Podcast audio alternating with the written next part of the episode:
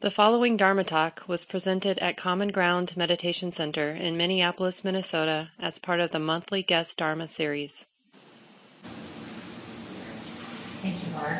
Can you hear me? Good evening, everybody. It's really great to see all of you here. Two of my favorite things to talk about are race and Buddhism, so tonight I get to talk about both of them. And I'm hoping that we all will be talking together. So that's where we're headed. So in a spirit of don't know mind, we will explore how our habitual practices of seeing others as separate and different from ourselves keep us from embodying the freedom that is our birthright. Investigating differences such as race within a sacred space of stillness, spaciousness, and community offers the possibility of healing from our socio-cultural conditioning and awakening to freedom. So, two questions. What is meant by freedom? And how does focusing on difference and separation, how does that help us on that path? There's a collection of koans collected in the 13th century by the Chinese Zen master Wu Men entitled The Gateless Barrier, or The Gateless Gate. So when you hear this phrase, the gateless barrier, we may imagine an impenetrable barrier with no opening or gate anywhere. It actually means just the opposite. That life is wide open to us, just as it is. That there really is no barrier anywhere. But we don't typically experience our lives this way, particularly when it comes to differences like race, gender, and social class. We feel barriers everywhere, both inside and outside. Barriers that we don't want to cross or face. Barriers of fear, pain, anger. I'd like to start with a story about barriers that a friend and I faced together. This was a conversation with a white friend of mine, and I think it will demonstrate some of the barriers. So this was a few years back, and we were both checking out online dating. And for those of you who have explored in this realm, you know that you have to make choices about the kind of partner that you would be interested in. And one of those choices is race. So I asked her what categories she had chosen. And I could tell when I was asking her this, I felt some hesitation, like I wasn't sure I wanted to hear her answer. I was afraid of what it might be, so I noticed that in myself. And I was afraid also that this would create some kind of separation between us. So she said to me, I just picked white men. And in the past, I probably wouldn't have asked her anything more because I would have felt judgmental about that response that she gave me, and then I wouldn't want to look judgmental, and so I maybe would have just said nothing and let it go. And this is an example of the kind of separation that can happen within a racial category, so we're both white women. And those of us who are trying to be conscious white people, not unconscious or oblivious. Those are some of the judgments we might have about some other white people. We might feel superior or different than the people we're judging. And so, because I had been working some with my judgments and I had been practicing with racial situations, I felt like the judgmentalness had loosened its grip on me some. And I could actually mostly ask the question from a place of curiosity not so heavily play with judgment. And so I did ask her, you know, tell me more, why did you just pick that choice? And she said, I don't care if it's politically correct. That's what's true for me. I've never been attracted to Asian men, and I just decided that I'm going to do what I want. It's too much trouble, and I just don't care. So I noticed at the time that I was uncomfortable with her response. We happened to be in a movie. The movie was starting, and so the conversation at that moment ended. And because of circumstances, we never actually returned to this conversation. So my process was really an inner one with myself, and I thought about this a lot. I thought, what's disturbing about this response for me? What's unsettling? And it isn't that I think everyone should date interracially. Some people do think that. They think that's how to address racism. I'm not opposed to people dating interracially, but I don't think everyone has to or should. So I wanted to, look at this and not just simplify, not just stay with my initial uncomfortable feeling. And so what I came up with is that I wish she had been willing to be more uncomfortable. And actually, as I thought about it, I decided she probably had been uncomfortable. So I wanted her to feel uncomfortable with her choice of just dating white men rather than simply justifying it. And the fact that she was justifying it by saying, well, I don't care, made me think actually she did care, and she was just, in fact, oversimplifying and moving towards comfort. So I was imagining the kind of response that would have been more satisfying to me, not simplifying but keeping the complexity, would be something like this. I'm choosing just white men because that feels familiar and comfortable, and yet I don't feel totally comfortable with that choice, and I'm curious about how I've been socialized. My choice seems to imply that I believe black men or Asian men are so different from me, so foreign, so alien, that I can't even possibly imagine being partners with any black or any Asian man. Or I'm just choosing a couple of categories. So I wanted there to be more of that questioning inside, and that's what I'm going to be inviting all of us into, which is not just the simple response, but the going deeper and creating a space for the complexity that I think is present with a complicated issue like race. So we create barriers to knowing this complexity of our own experiences, and these barriers then become obstacles in terms of our connections with others. We have the opportunity to practice by learning to recognize these barriers and then face them.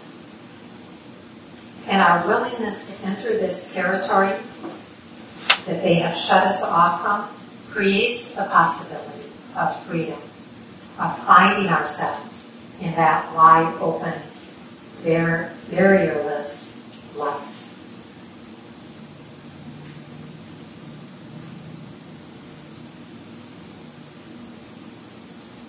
So this process is often uncomfortable. And Reb Anderson, who's been one of my teachers, has said, there's a helpful way to feel uncomfortable. It guides you back on the path. Within the whole range of not feeling good, there's a small band of not feeling good that's useful. In this band, you actually feel energized to do good after acknowledging the ways you've created separateness or are lazy or have had bad behaviors. So this is that band we're looking for. It's how can we be uncomfortable and have it energized. not immobilize us or shut us down. And I think our sitting practice really supports us being able to find this place of this vain discomfort. So shall we hand out the first page now? I have some handouts for you, and I'm not going to be exactly following the handout, but there will be a number of places where what I say overlaps with what's on the handout. Mark, would you hand it? Thank you.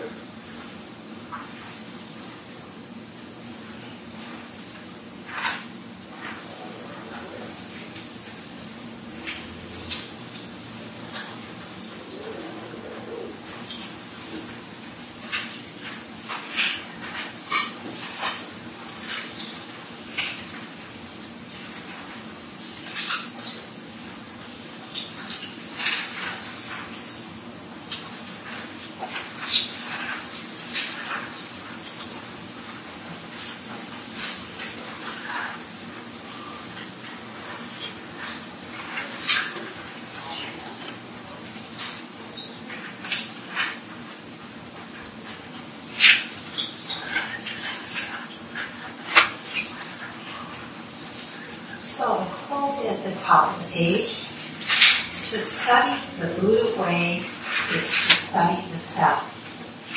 To study the self is to forget the self. To forget the self is to be enlightened by all things. So this comes to us from Dogen, who's an ancestor in the Japanese Zen tradition that I studied in.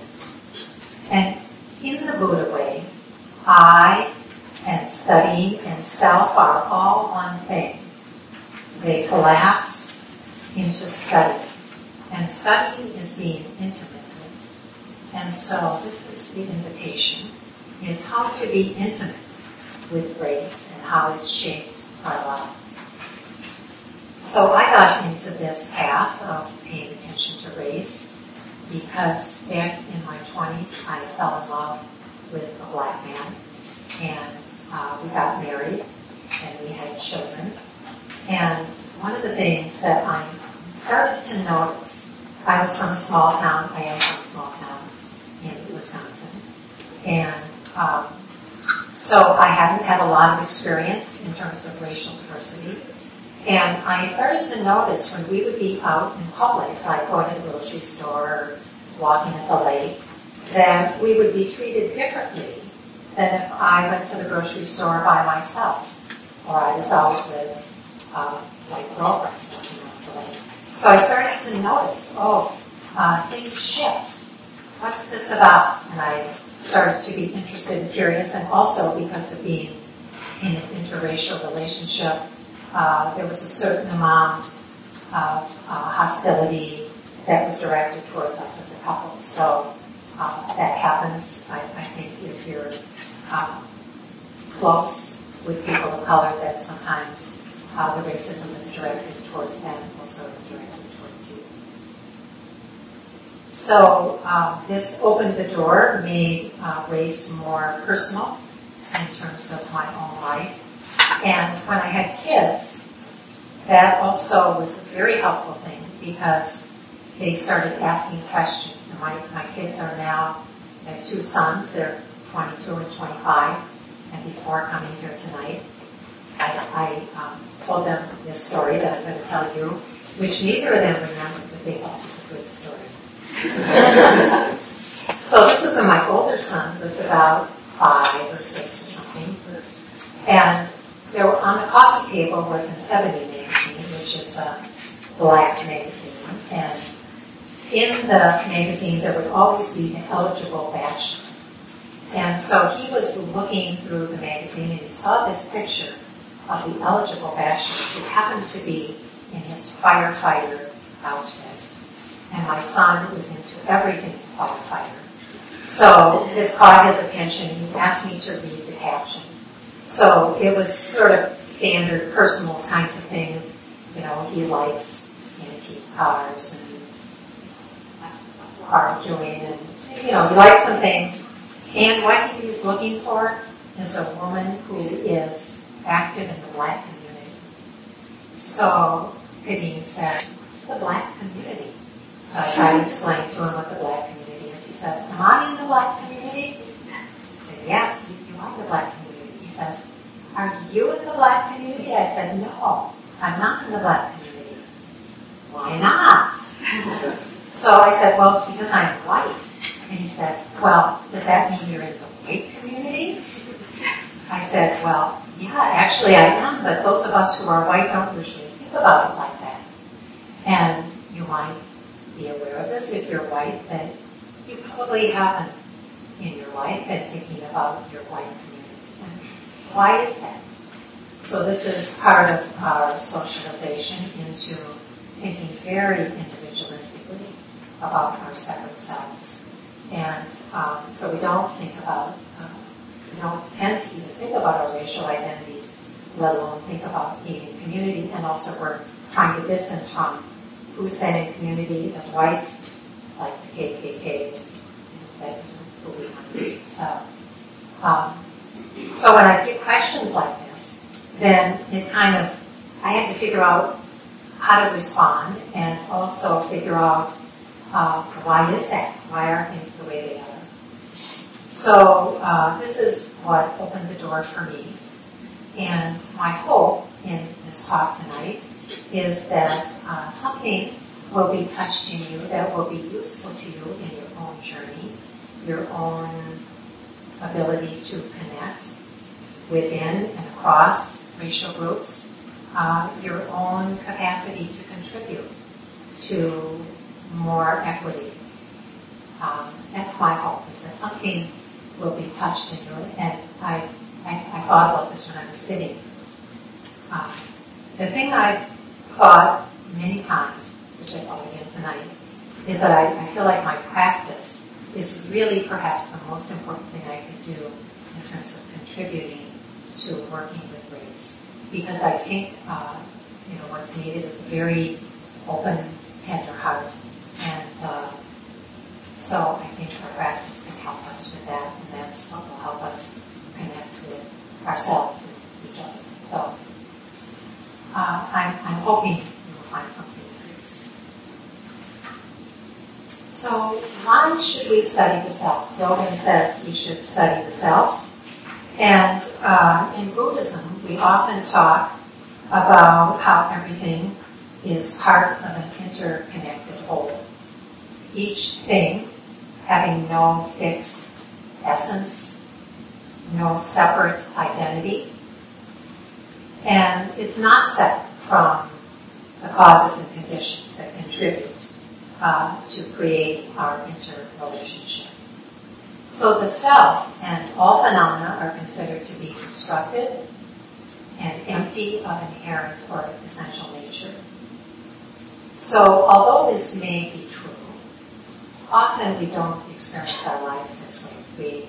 We feel separate, and in terms of race, we feel kind of a fixed identity. And, our racial identity, for those of us who are white, might be simply checking a box, which we're irritated. Why do I have to even bother to check that box, which doesn't feel very relevant to my life? It feels very fixed category. So Rev Anderson had this to say: the fundamental delusion of human beings is the belief that we exist separately and independently from the rest of the universe. And this delusion is very, very common for us to experience, particularly in terms of race. So one thing I think it's important for you to know is that now we know from science that human beings are 99.9% similar or alike.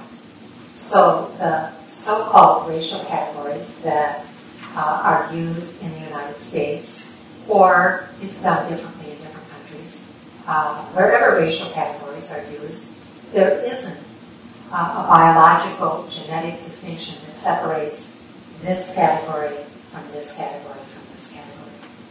So we tend to think of them as natural biological categories. But what's happened is that biology, certain physical characteristics, have been used to create separation and to justify unfair treatment. And it's been done so well, so pervasively, that the common sense understanding is that there are distinct genetic separate categories that are races. And the racial categories in the United States have changed, are continuing to change over time. So in the United States, every time there's been a census, the categories have been different. So even every 10 years, this is because it's politically contested which categories show up on the census. So this just gives us one example about the socially constructed nature of racial categories.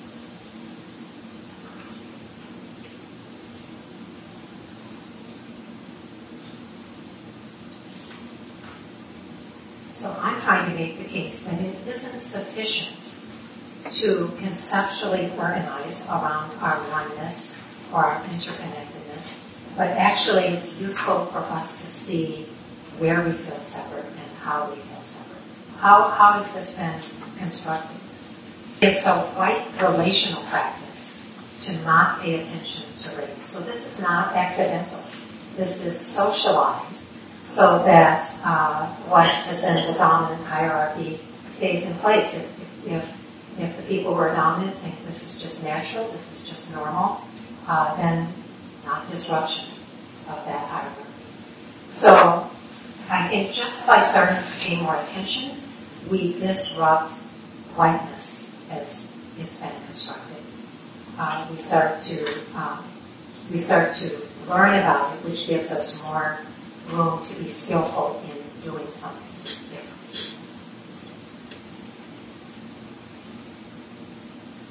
It's a very common practice in the United States among white people to focus on our sameness, on our common humanity.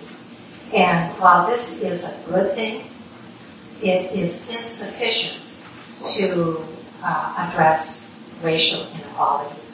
And so we have our ideals of equality and fairness, and we want to implement those ideals, but the problem is that if we say, well, we're all the same, we're all just human beings, and we focus on sameness, it doesn't actually take into account the disparities that continue to exist and the ways that race impacts our brothers and sisters of color. So we then don't see what's really important in terms of realities in their lives if we're saying, well, we're all just the same. So this is, I think, the socialization many of us had was to think this was a good and right thing to just focus on sameness. I know this was my conditioning, and I have embarrassing stories to tell about my early time in my interracial relationship when I thought it wasn't polite to even mention to my friends that I was dating a black man. I just thought you shouldn't say it somehow. So, like, I was at the Lake Erie Fanshell with Richard, my partner, and I knew one of my friends was going to be there. And she comes up to us, and I introduced them to each other, and she was, like, shocked. She said, "You're black!" Which most people actually don't react that explicitly, but, you know, she was just caught off guard because she thought I would have mentioned it, but I thought you shouldn't say anything because if you notice someone's race, it might be, like, discriminating. And I actually know people still do this, so even though this story is 30 years old, but people still do this. I have the good fortune of teaching quite a few students about on this topic, and so I hear their stories, and I know that there are young people still who are under the influence of this idea that the polite good thing is not the notice race. So we have this attachment to sameness and attachment to wanting to do it right and to be good And this is part of where the work is to notice these attachments that we have. So I'll be inviting you into notice the beautiful moment. So race is always in the room. It's always in the room. I think it's also a common idea among white people that race isn't in the room until there's a person of color. But race is in a white family, but in the same way that race was in my interracial family. Race is in a white family. It's not just race in a family of color. So, again, we've been socialized, those of us who are white, to think about race as being about somebody other than us.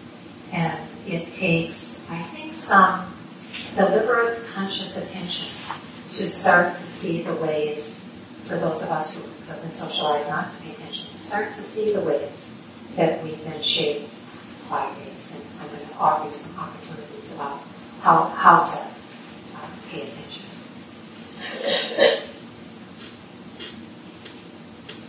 So, the name of this talk, Understanding Our Racial Selves, Racial Moments of Spiritual Practice. And I'm going to talk a little bit later about what I mean by racial moment and how to work with it. But really, it's just any time you notice race. And some people don't notice race a lot, so they have to kind of cultivate paying attention. But I'm inviting you into what I call racial mindfulness. So this means noticing things about race and then staying compassionately present to yourself and to other people. So that you notice thoughts, you notice feelings, you notice body sensations, and this may be uncomfortable. So then you notice that. And whatever you notice, the idea is to hold it loosely. To just be noticing, to be bringing curiosity for what you notice, to be living with trying to pay attention, and also to be asking questions. And I think questions are really a helpful way to unsettle what's been constructed that's out of our awareness.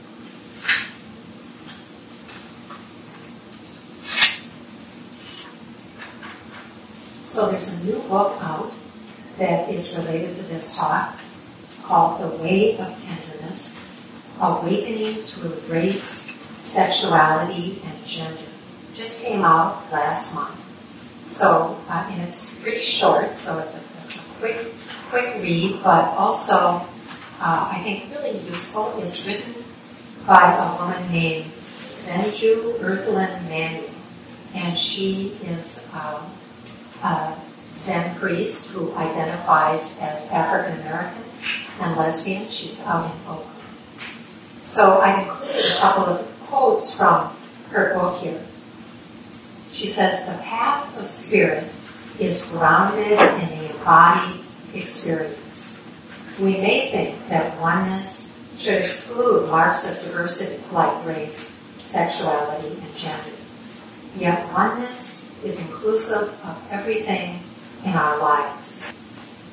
She also talks about her experience in sanghas that were predominantly white. And her experience has been that when people of color have brought up issues related to oppression, that it's been fairly common that they were told, well, this is irrelevant because we're focused on the idea of no self and letting go of the self. And so she also writes, many mistake the teaching of emptiness to mean that we need to speak of race, sexuality, or gender, because form is emptiness. Some say we can speak of them because emptiness is form. These teachings are not about the forms that we see with our eyes. They are about the levels of our awareness of form, including our tendency to fill our hearts with notions that distort form. The message of this sutra does not emphasize emptiness as disembodied, as being without a body. And she writes quite a bit about this point about embodiment. So you might be interested in checking out this book in terms of relating to this class.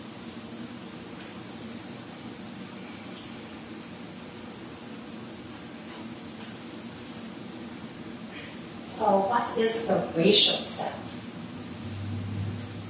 And I have a couple of quotes here I'd like to share. These come from John Powell.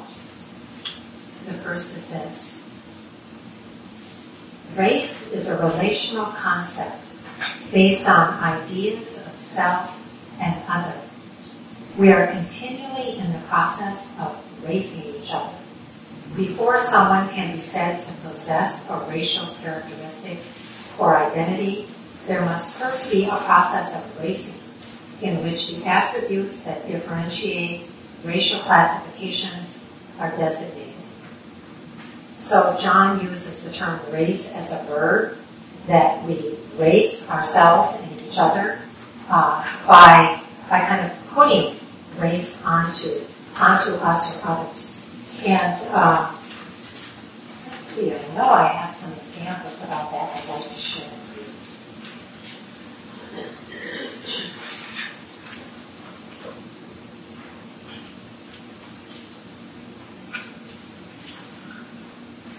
So this is one example. This was a white man who was going in to teach in a public school as part of his job. They had a connection to this public school. He wasn't the teacher, but was going in as a guest teacher. And he was very anxious about it, afraid that the kids would make fun of him, that they wouldn't like him. And and some of the stories I know because students have told them to me. So I knew from talking to him that he brought up the racial composition of who he was imagining these students would be and the kinds of thoughts that they would be having about him. So he's not even there yet. He hasn't even met them. This is all in his own mind. And this is how he became white to himself, is because he's imagining, oh, there are kids of color there, and they're going to be making fun of me.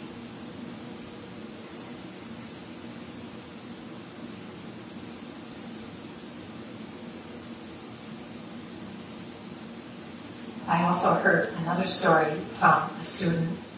This was a white man who was working as a cook, and he was in the kitchen, and his co-workers, he was working with a couple of black guys, and they're cooking, and I don't know if anybody's ever been a cook, but I've been a line cook, and so like when you're cooking, it's like very dynamic, and it's almost like dance or jazz or something. So the cook's moving, there's music on in the kitchen, and they're cooking, and they start to dance. And this young white man was saying he didn't dance, and they kind of said, "Hey, come on, let's dance." And he said, "I don't like white guys don't dance." So here you see there's a moment where it's moving towards connection and shared fun in the kitchen, and he is bracing himself, and I can't dance, I'm white. So he separates, he steps away from that connection.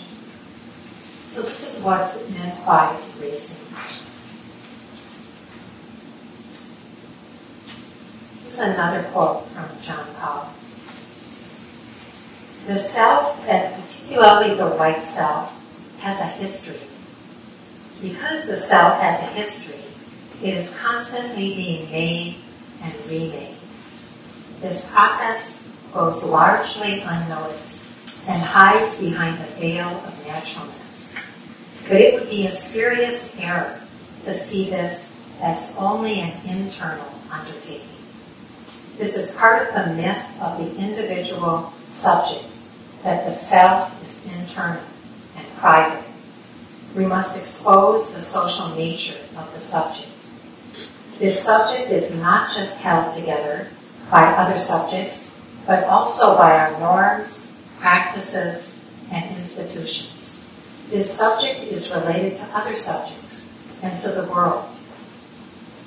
So I think this is a great quote for getting at how we tend to think about this separate, private, So not having awareness of how much we're shaped by what's around us. And so we tend to think this is me. So he's inviting it into deconstructing, taking apart our sense of self.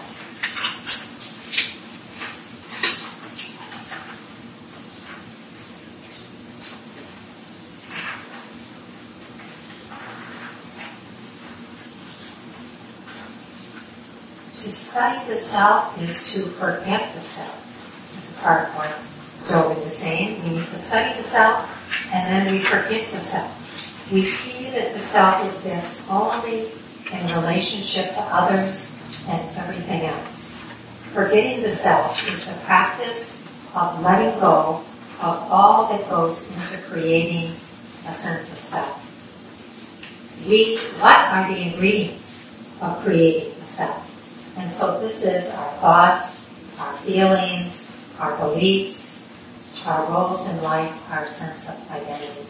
So this is what will be explored as we think about studying the self. Another quote from Zenju Earthlyn Manu: our aspiration to be better human beings may inadvertently hinder us. To be good people, we tend to bypass the messiness of our lives in order to enter the gate of tranquility. So our job, in terms of my invitation to you about paying attention to race, is first of all studying just what we're noticing. And we can do this with the self in general, studying things like, who do I think I am? What feels impossible? But we can also translate our study more specifically to noticing about race. And so I'd like to talk just a little bit about what I mean by practicing racial mindfulness. So this means relating to ourselves and to each other with tenderness, with curiosity, and compassion, as we face this human dilemma of wanting to experience interconnectedness and not always knowing how to get there. So one thing we're noticing: thoughts, feelings, sensations. Sitting upright with that, meaning we don't lean into it, attaching, grasping, or away from it. I don't like that. Yuck! I don't want to look at that. Trying to just hold our seat, and then staying present with whatever we're noticing, holding that loosely. Starting where we are, because there's often a discrepancy between what we notice in our minds and our ideals. And so to be kind to ourselves when we notice that discrepancy. Letting go of self-judgment, and we'll notice our judgments, and then can we let go of those? Learning from whatever we think of as our mistakes. So it's fairly common, I think, around racial situations that people don't know what to do. And sometimes, in not knowing what to do, they say or do nothing. Sometimes they say something, but they do it out of anger and irritation. So when we make what we think of as a mistake, I think it's really especially important to sit with that and to learn from it. And especially when we're silent and do nothing, to pay attention, like rather than feel like guilty and bad and then just want to ignore it. Can we sit with that and just stay with the looking at it and help ourselves so that we're better prepared for the next time, the next situation, so that we learn about what was my fear, what was my concern, what was my hesitation. We can learn about that from paying attention to when we think we've made a mistake. I've also posed for you some questions to ask yourself about race. I've been recently reading a book by Rodney Smith about awakening. And he suggests these as very useful questions, just to say, what is going on here? What is this? So to ask really broad questions. How do we participate in creating race?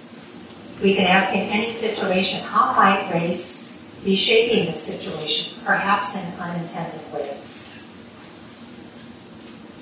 I think it's especially useful to notice, when am I aware of my racial identity and when am I not aware of it?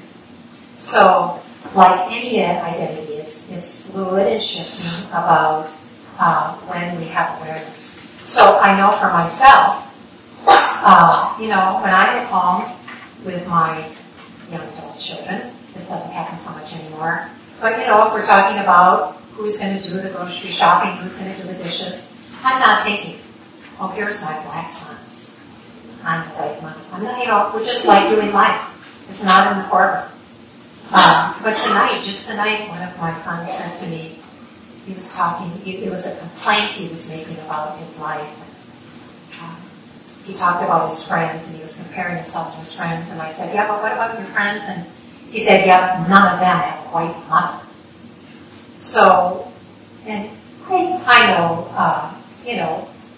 there's a lot of different things behind that statement, and I could feel like, oh, is that, like, should I feel offended about this? Is there something negative here he's implying?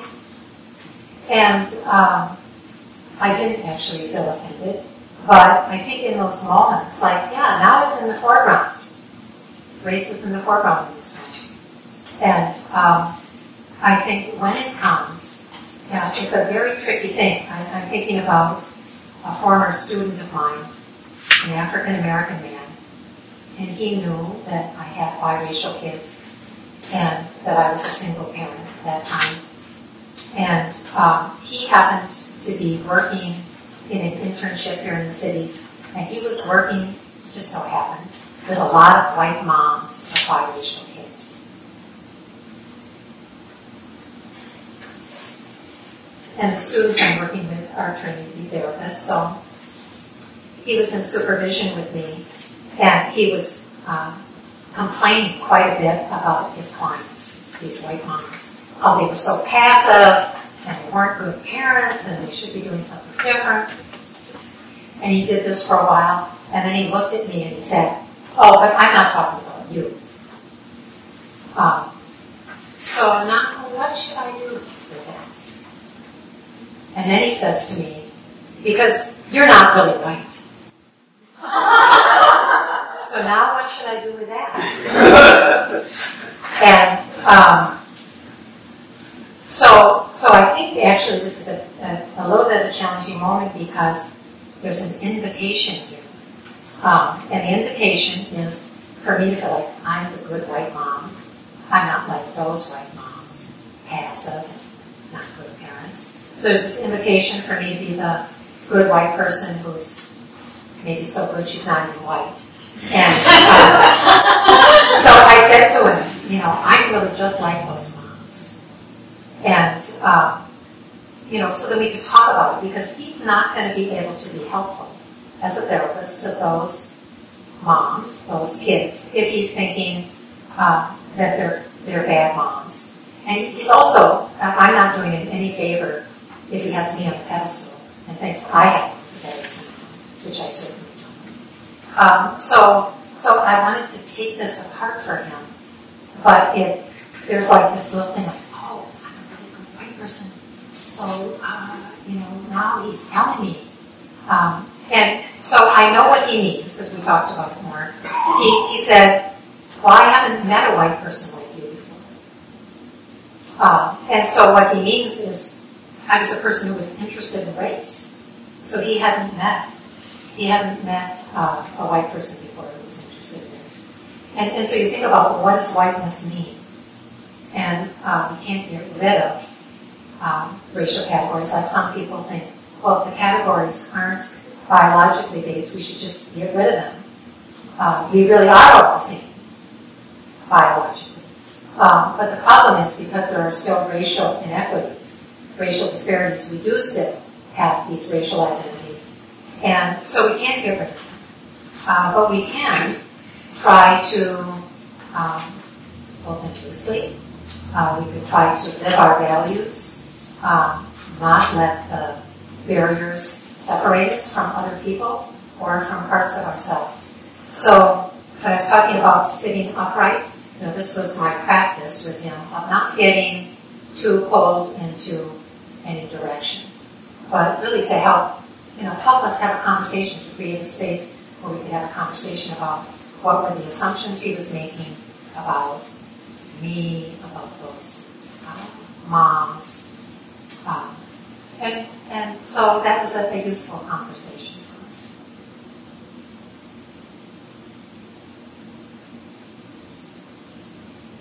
So it's often not clear what's an appropriate response, and because we live in a racially stratified culture, which we've all been socialized into, there will be disconnects that will happen.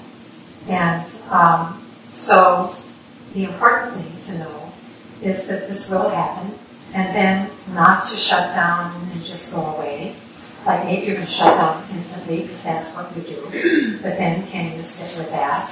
And can you figure out how to not just disconnect, but how to reconnect, how to come back, stay connected to yourself, and if there's an opportunity, to connect other people so you don't just go away in fear. I know from talking with this man I was just mentioning, he grew up in the South, and his mother had trained him always do better than white people. This is the only way to survive, is to try and do better than white people. And actually, I do feel good with this. I'm trying not to attach to people. I got an email from him this last year. Now he works in a setting with mostly white clients.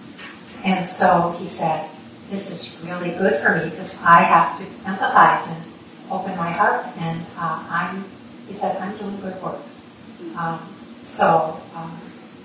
I think he came a long way from that conditioning he had, feeling you have to be better in order to belong, to be included.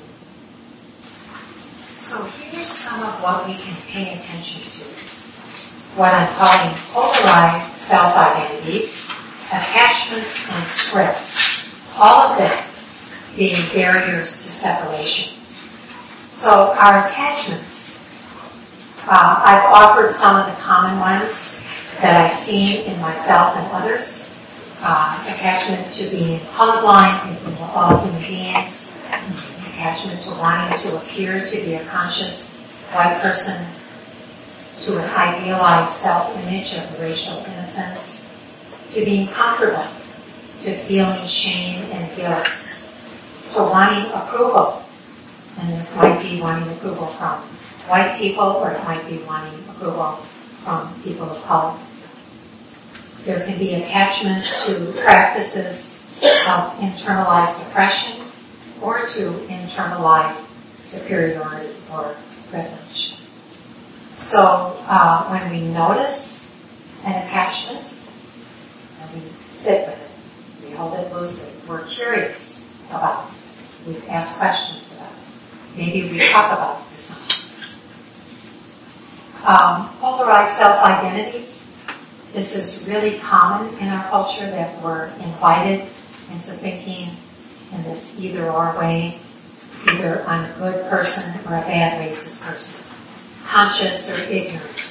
Oppressor or oppressed. Perpetrator or victim. Innocent or guilty. Powerful or powerless. Privileged or oppressed. So these dichotomies, although they are useful on one level of pointing towards some kind of a pattern, to just stop there in that dichotomous labeling is not so useful. Like there's a whole bunch that could be unpacked about that, to look at the fluidity, because many of us, because categories, we have all these different categories of difference, not just race, but gender and social class and sexual orientation and religion. We might feel privilege in one, we might have privilege in one, and not have privilege in another. So it gets to be a complicated inner reality, and this can shift in one moment, feeling privileged, in another moment, feeling victimized. So this is a complicated inner landscape that we have the opportunity to explore. I think any time that we notice dichotomous thinking, it can be a doorway in to look at, well, what's that about? What's here that isn't so neat and tidily fit into these two categories? So I am going to give homework for those who are interested. The first practice is what I call the facial moments practice, where you systematically pay attention. So you observe yourself in your own life. And the instructions are to go about your daily life as you normally do. And when grace comes up into your awareness through a thought, feeling, or interaction, please observe it. Don't change it, judge it, or do something different just because you're doing this practice. Simply document the experience using the format that I provide.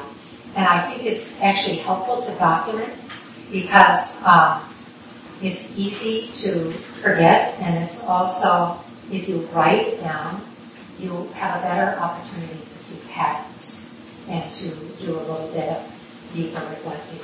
So the process, and if you decide to do this practice, you could do this process of writing that I'm suggesting or another format if another one suits you better. But what I'm recommending is that you write what's the situation, who's involved, it might be just you, what are your thoughts, feelings, sensations, and or the words spoken, and what happens afterwards, after your initial kind of writing it down as you reflect further.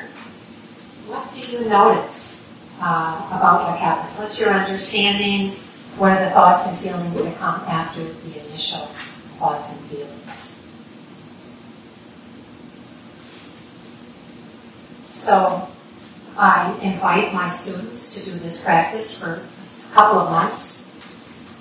And I think many of them who do it, who wholeheartedly engage with the practice, find it life-changing, because they didn't know before what was going on in their own minds around this. They didn't know their habits, their thinking habits, their relational habits. And so if you do write it down, you get that opportunity to go back and reflect and see the patterns.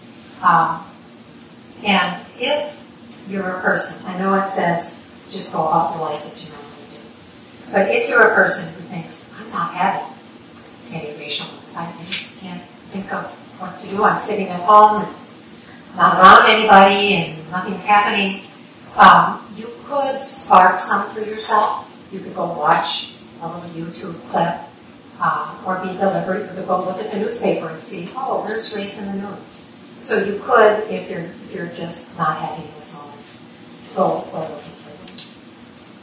So I would like to share just a couple of examples with you so you can see, and everybody's different, so your moments might not be like this, but I'll give you a couple of examples.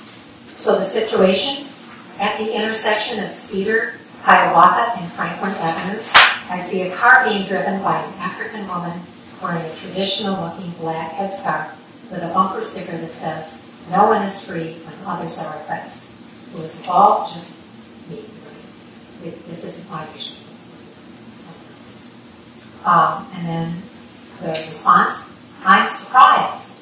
I associate bumper stickers like that one with white progressives, not black African women dressed in traditional Muslim attire. My surprise is quickly followed by delight and curiosity. What's her story? I wonder. And then the further reflection. A few minutes after registering my feelings, I feel saddened by my response. Why such a shock that she should connect to the message in that sticker? Have I completely believed the dominant interpretation that African women are oppressed and that stickers like that are about them?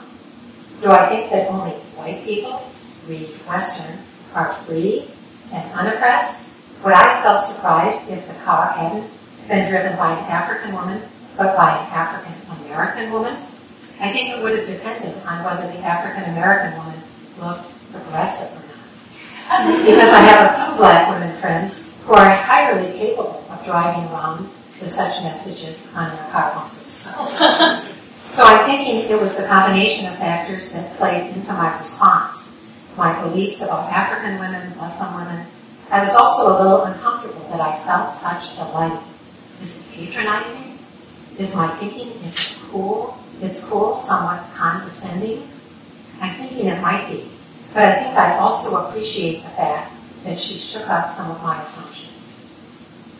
So you see a wonderful kind of inner process of noticing, questioning, all by just noticing that bumper sticker and who was driving the car. So that's a moment, that's a racial moment.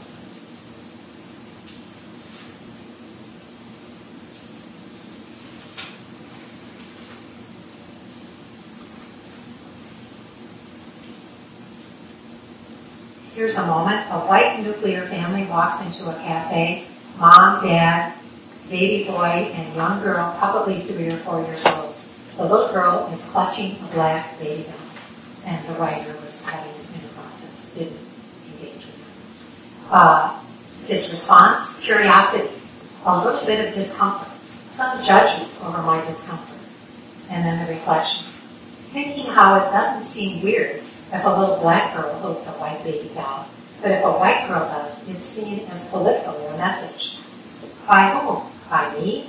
Perhaps. I think it's seen as political by mainstream society, and if it is political, it's a political stance I would probably agree with. So what my discomfort?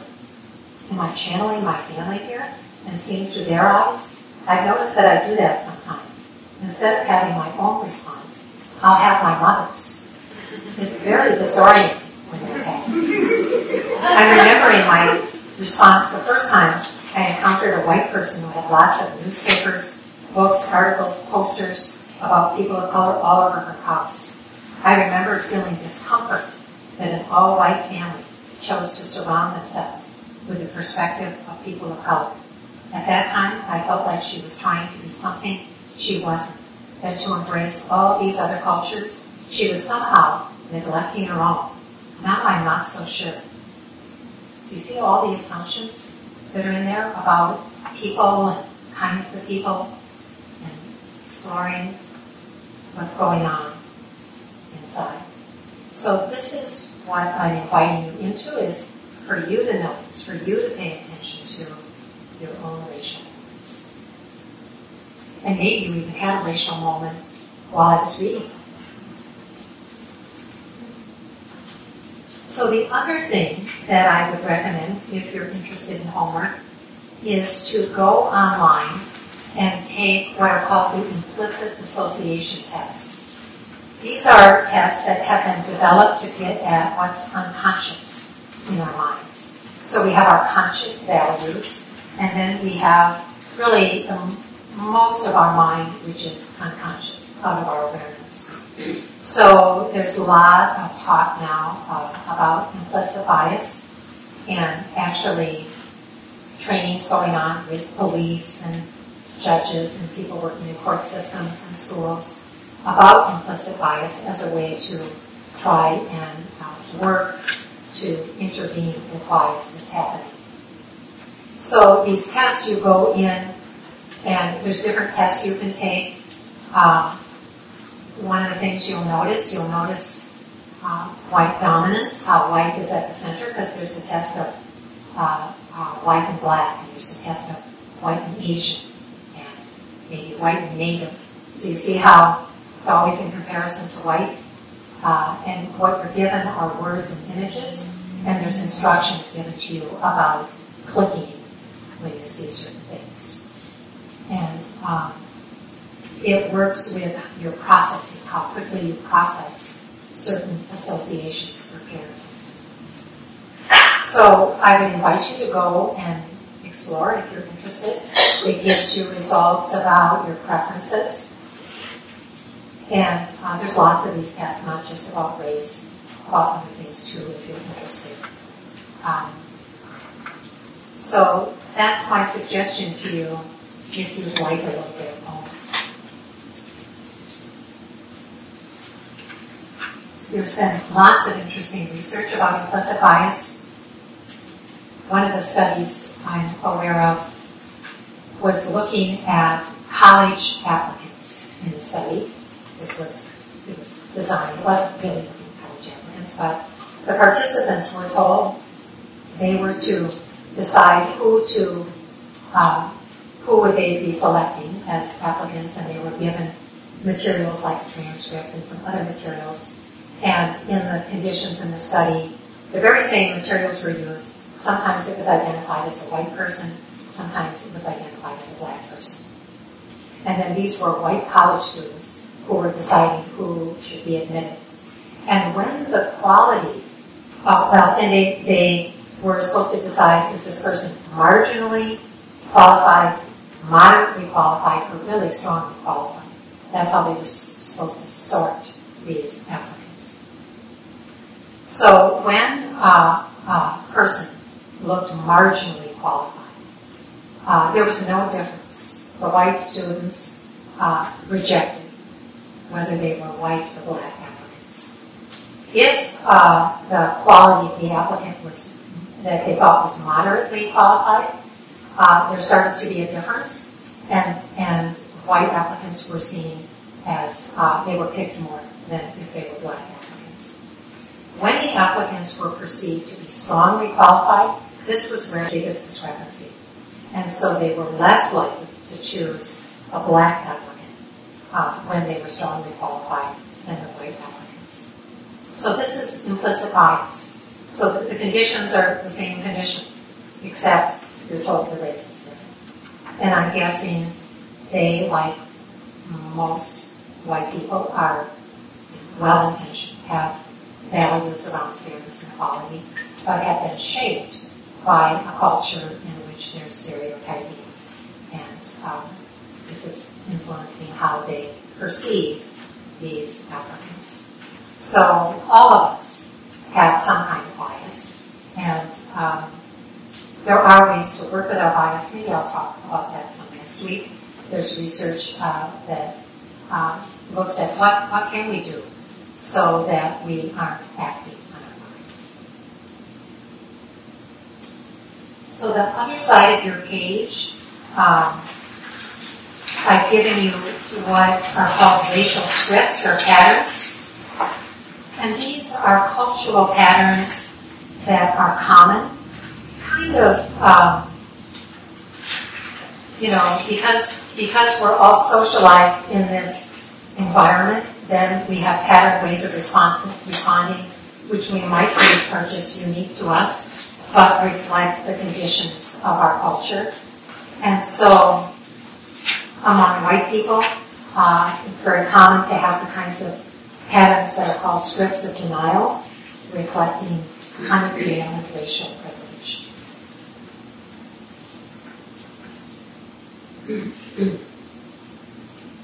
And then in response to those, it's common to have scripts of accusation among people who are experiencing the effects of racism.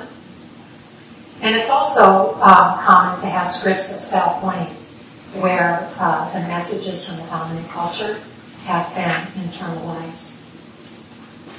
Then there are scripts of confession, and these reflect among white people some awareness of racial privilege, but still maintaining some objectification, or you could say getting stuck or on fixed ideas like, I'm guilty, I must be racist. And in fact, I'm so guilty that I can't do anything but think about how guilty I am. So this is now organizing your attention and your awareness all around your guilt, which means it's attached. So I wanted to spend some time with these patterns and actually have to do some talking among each other. But I'm aware that we have like maybe 20 minutes left. And so I was thinking about opening things up for questions. And then for those people who decide to come back next week, if you could bring your sheets, I know it's easy to forget them, but if you could bring your sheets, I would like to give you a little time to look at these scripts and then have some conversation in smaller groups about maybe what you're noticing in your racial moments and your thoughts about these scripts. So at this point, I would invite anybody who would like to make a comment or ask a question.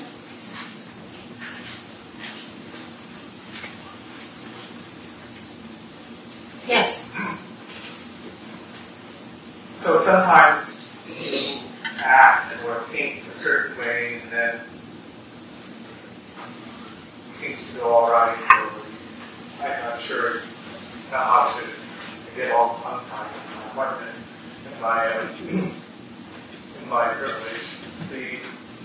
And then sometimes it goes south or something, and it's the same. You're doing the same thing. How do we deal with that, or why is that? Well, I think that's happening because life is messy. So like we want to script, we want to say, just tell me the right thing to say so I don't offend anybody. And I have my students do this where, like, I give them a card to write on. What are your hopes and fears?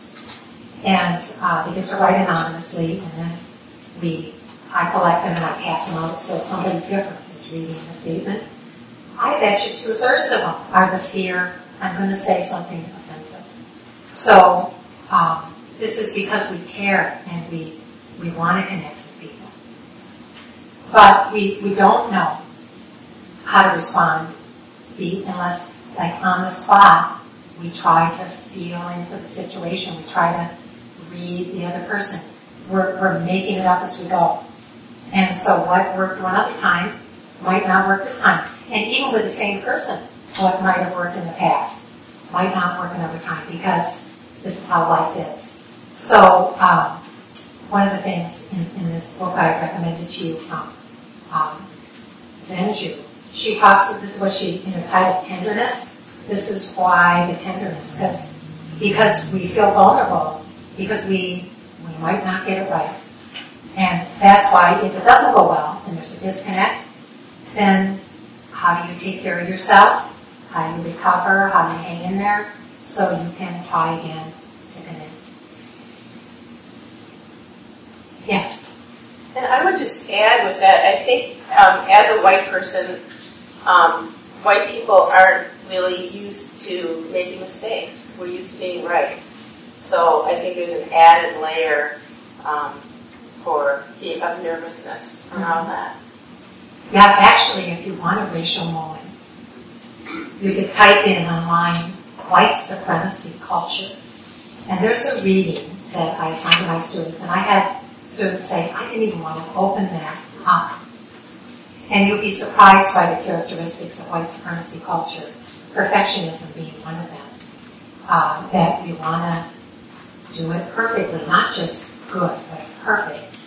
And it might be interesting to look at that list of characteristics and see what you think. And they also apply them to organizations, and that might be useful for working organizations. Yes? Yeah. As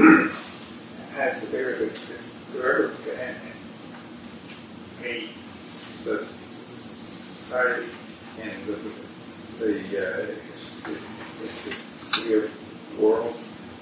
that was racially equal? Well, I don't know about that. What I can say is race is a relatively recent invention. So it's considered to be hardwired into our brain that we do us and them kind of categorizing. But the way that we've done that has changed across time. So in the early years of this country, the difference that mattered were you Christian or not? That was the initial difference that was relevant. And so in different places and at different times, the difference that matters has changed. And we actually see this happening in the United States now, like in terms of race. You know, technically, people who come from places like Saudi Arabia, technically they are white, regardless of their skin color, based on our system of racial categorization. But we see an emerging racial category that we might call Middle Eastern. Although my students from Saudi Arabia, I just learned this recently, they are offended by the term Middle Eastern, and they much prefer to be called Arabian or from Saudi Arabia. So, and it makes total sense to me once they pointed this out to me, that Middle East, what does that mean? Well, it's based on we're the center, and we think about who's to the east of us and who's to the Middle East, because we're the center.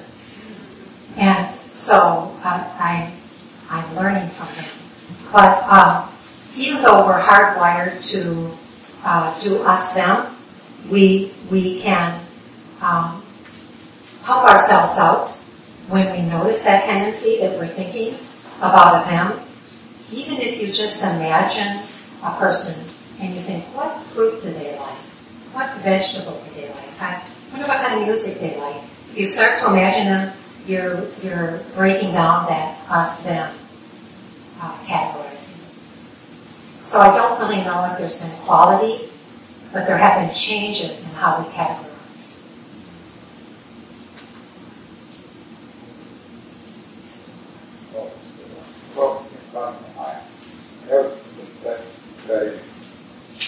Islam, the Quran says that there shall be no curtains. Yeah, actually, my experience with my I have these Saudi Arabian students who are in my class where we're talking about race, and really it's very hard for them to understand the way we do race in this country because it doesn't fit with what they've learned. So it's very hard. And actually I have a student from China in my class, and he came up to me after class last week and he said, why is it that all of the students are so afraid of being racist? And he didn't understand that. Like, and I tried to explain to him, this is our culture. This is the pattern. We certainly don't want to be viewed as racist. So sometimes it helps to have people from other places pointing out our patterns. Yes. One of the most stunning moments of my life was on a plane back from Belize, and I'd been in Belize for about a weekend.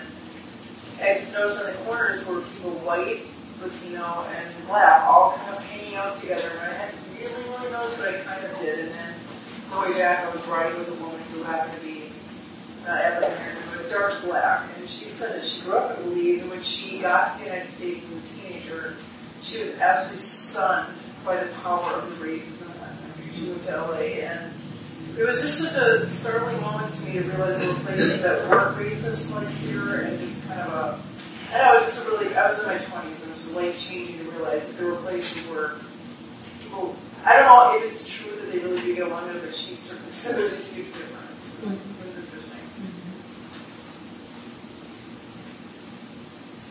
Anybody else want to share a story from your life? Yes. So I'm Chinese, and when I first came to the U.S., I didn't feel attracted to anybody who were not Chinese. You know, it was just that I think you were saying it's a level of familiarity to the degree that I can't even tell the difference between a white person and the B white person. How can I tell the difference? You know, it's but then you get more familiar and more attuned to the nuance between peoples and whites. Then you start to develop this empathy with them. It's like you're staring at monkeys and they all look the same. You can't really pick one out of 100. You know, I think there's some. We gotta give ourselves some time and some patience instead of saying, well, I better sit there to think about how can I be a better person. Sometimes it's just natural in your pathway yourself the experience and exposure and time to develop. Yeah, I appreciate your naming about that patience. That I know in my own mind, like I have thoughts that I thought I wouldn't have these kind of thoughts anymore because I've been paying a lot of attention to race over many years, and I still have thoughts that don't fit my values. And now I try to notice it. Like I was in Mexico, and there was I was staying at a place where there was this Mexican extended family staying there, and I just realized how many stereotypes I had about who I thought, you know, who looked Mexican, because it just challenged my stereotypes. So this is the thing about patience, holding it loosely, being curious, being kind to yourself. I think that kindness is the only way to stay with what can be uncomfortable and even painful to be noticing.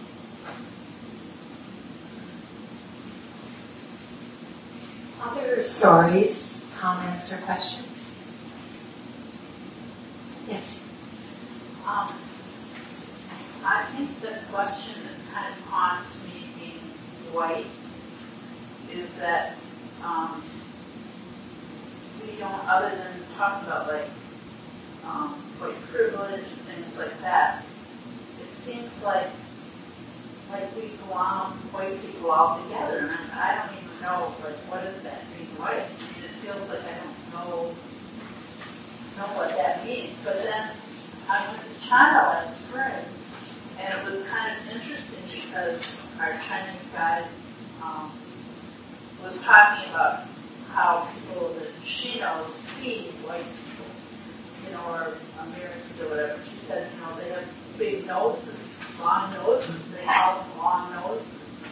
And then she said, and there was a sort of a joke, we had to eat all our food because there were people in America who were starving. So, I think sometimes you almost have to get to a different culture to see how other people see you, because it's like we talk about all these other races and being conscious of that, but it seems like there's just so much that's assumed that we know about being white, and that's the big question I have, I guess.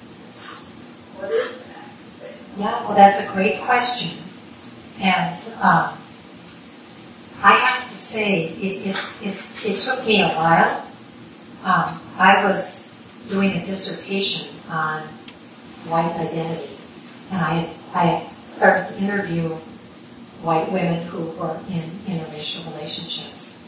And I was looking at my transcripts, and I was like, I couldn't see. I couldn't see it. Even though we've been talking about race, I was thinking, what's the whiteness here? So it takes a while, and I think it is helpful to put yourself in a situation where you're the different one. And so, although it's great to go to China, you can actually have those sort of cultural experiences in the Twin Cities, and you probably have to move out of your comfort zone a little bit and go places you don't usually go, and I would highly recommend it. So, this is something I ask my students to do, and I know they have good adventures going places where they're not in the majority. So I think that is useful. Another website you might find interesting, give you something to bump up against, is it's called something like Things White People Like, and there's a number of different blog posts, and it's meant in humor, but I think it can be useful to look at that. Things White People. Yes. Something that has helped me lately, I'm writing a book, a novel about the experience of colonialism in Cambodia, but just realizing that whiteness is actually a global phenomenon that is supported by multi-billion-dollar corporations to create things like white and clean, genital white and clean, all these things that are sort of beyond nationality, right? It is on one element very much about form. And I think that's the scary part, is how widespread it is. So I think that's something that's important to remember too when we think about white privilege, is that it's like that Buddhist concept about it not being personal always. Because race isn't always personal, it's just what you have, like that form. So, yeah, I appreciate you doing that naming, and so I'm thinking I will talk more about whiteness another time. I'll come back to that also. Yes?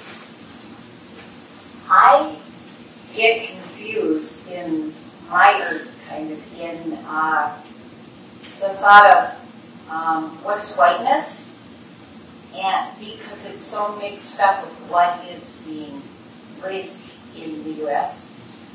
and what is being raised in Minnesota, and but particularly the U.S. and just the idea of Americanism, and yet there's many people of color in Americanism, and it's very, it's messy, mm-hmm. like you were saying, and I think of my own white identity, and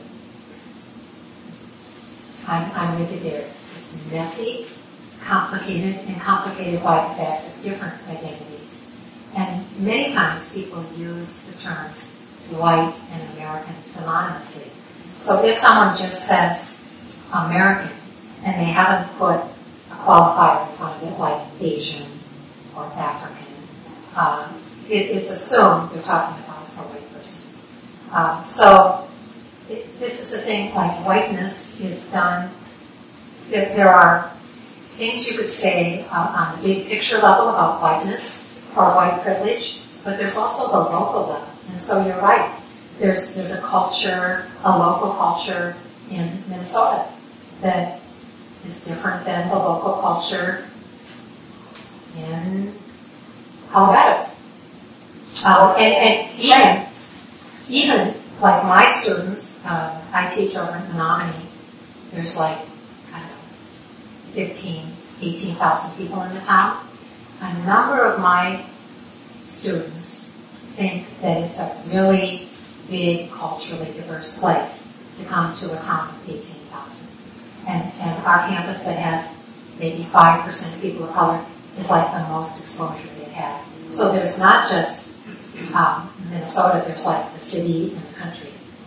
So those things all shape how we do race.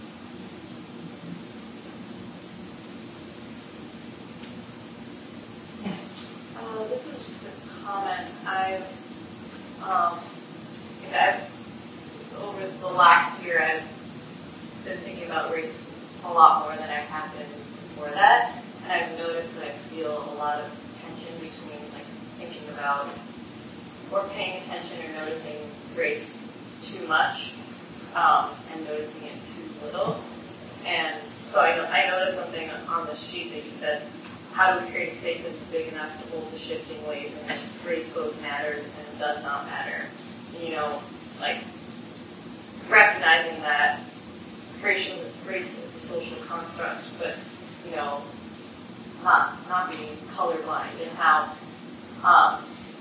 I've noticed how, I get very judgmental of white people who either don't notice race enough or notice and talk about it way too much, and how I never judge or get impatient with people of color who are somewhere on that spectrum, and within myself, feeling really impatient with, maybe I'm noticing or thinking about it too much, or maybe I'm just totally oblivious and just basking in being able to not think about it, and how to find the middle ground.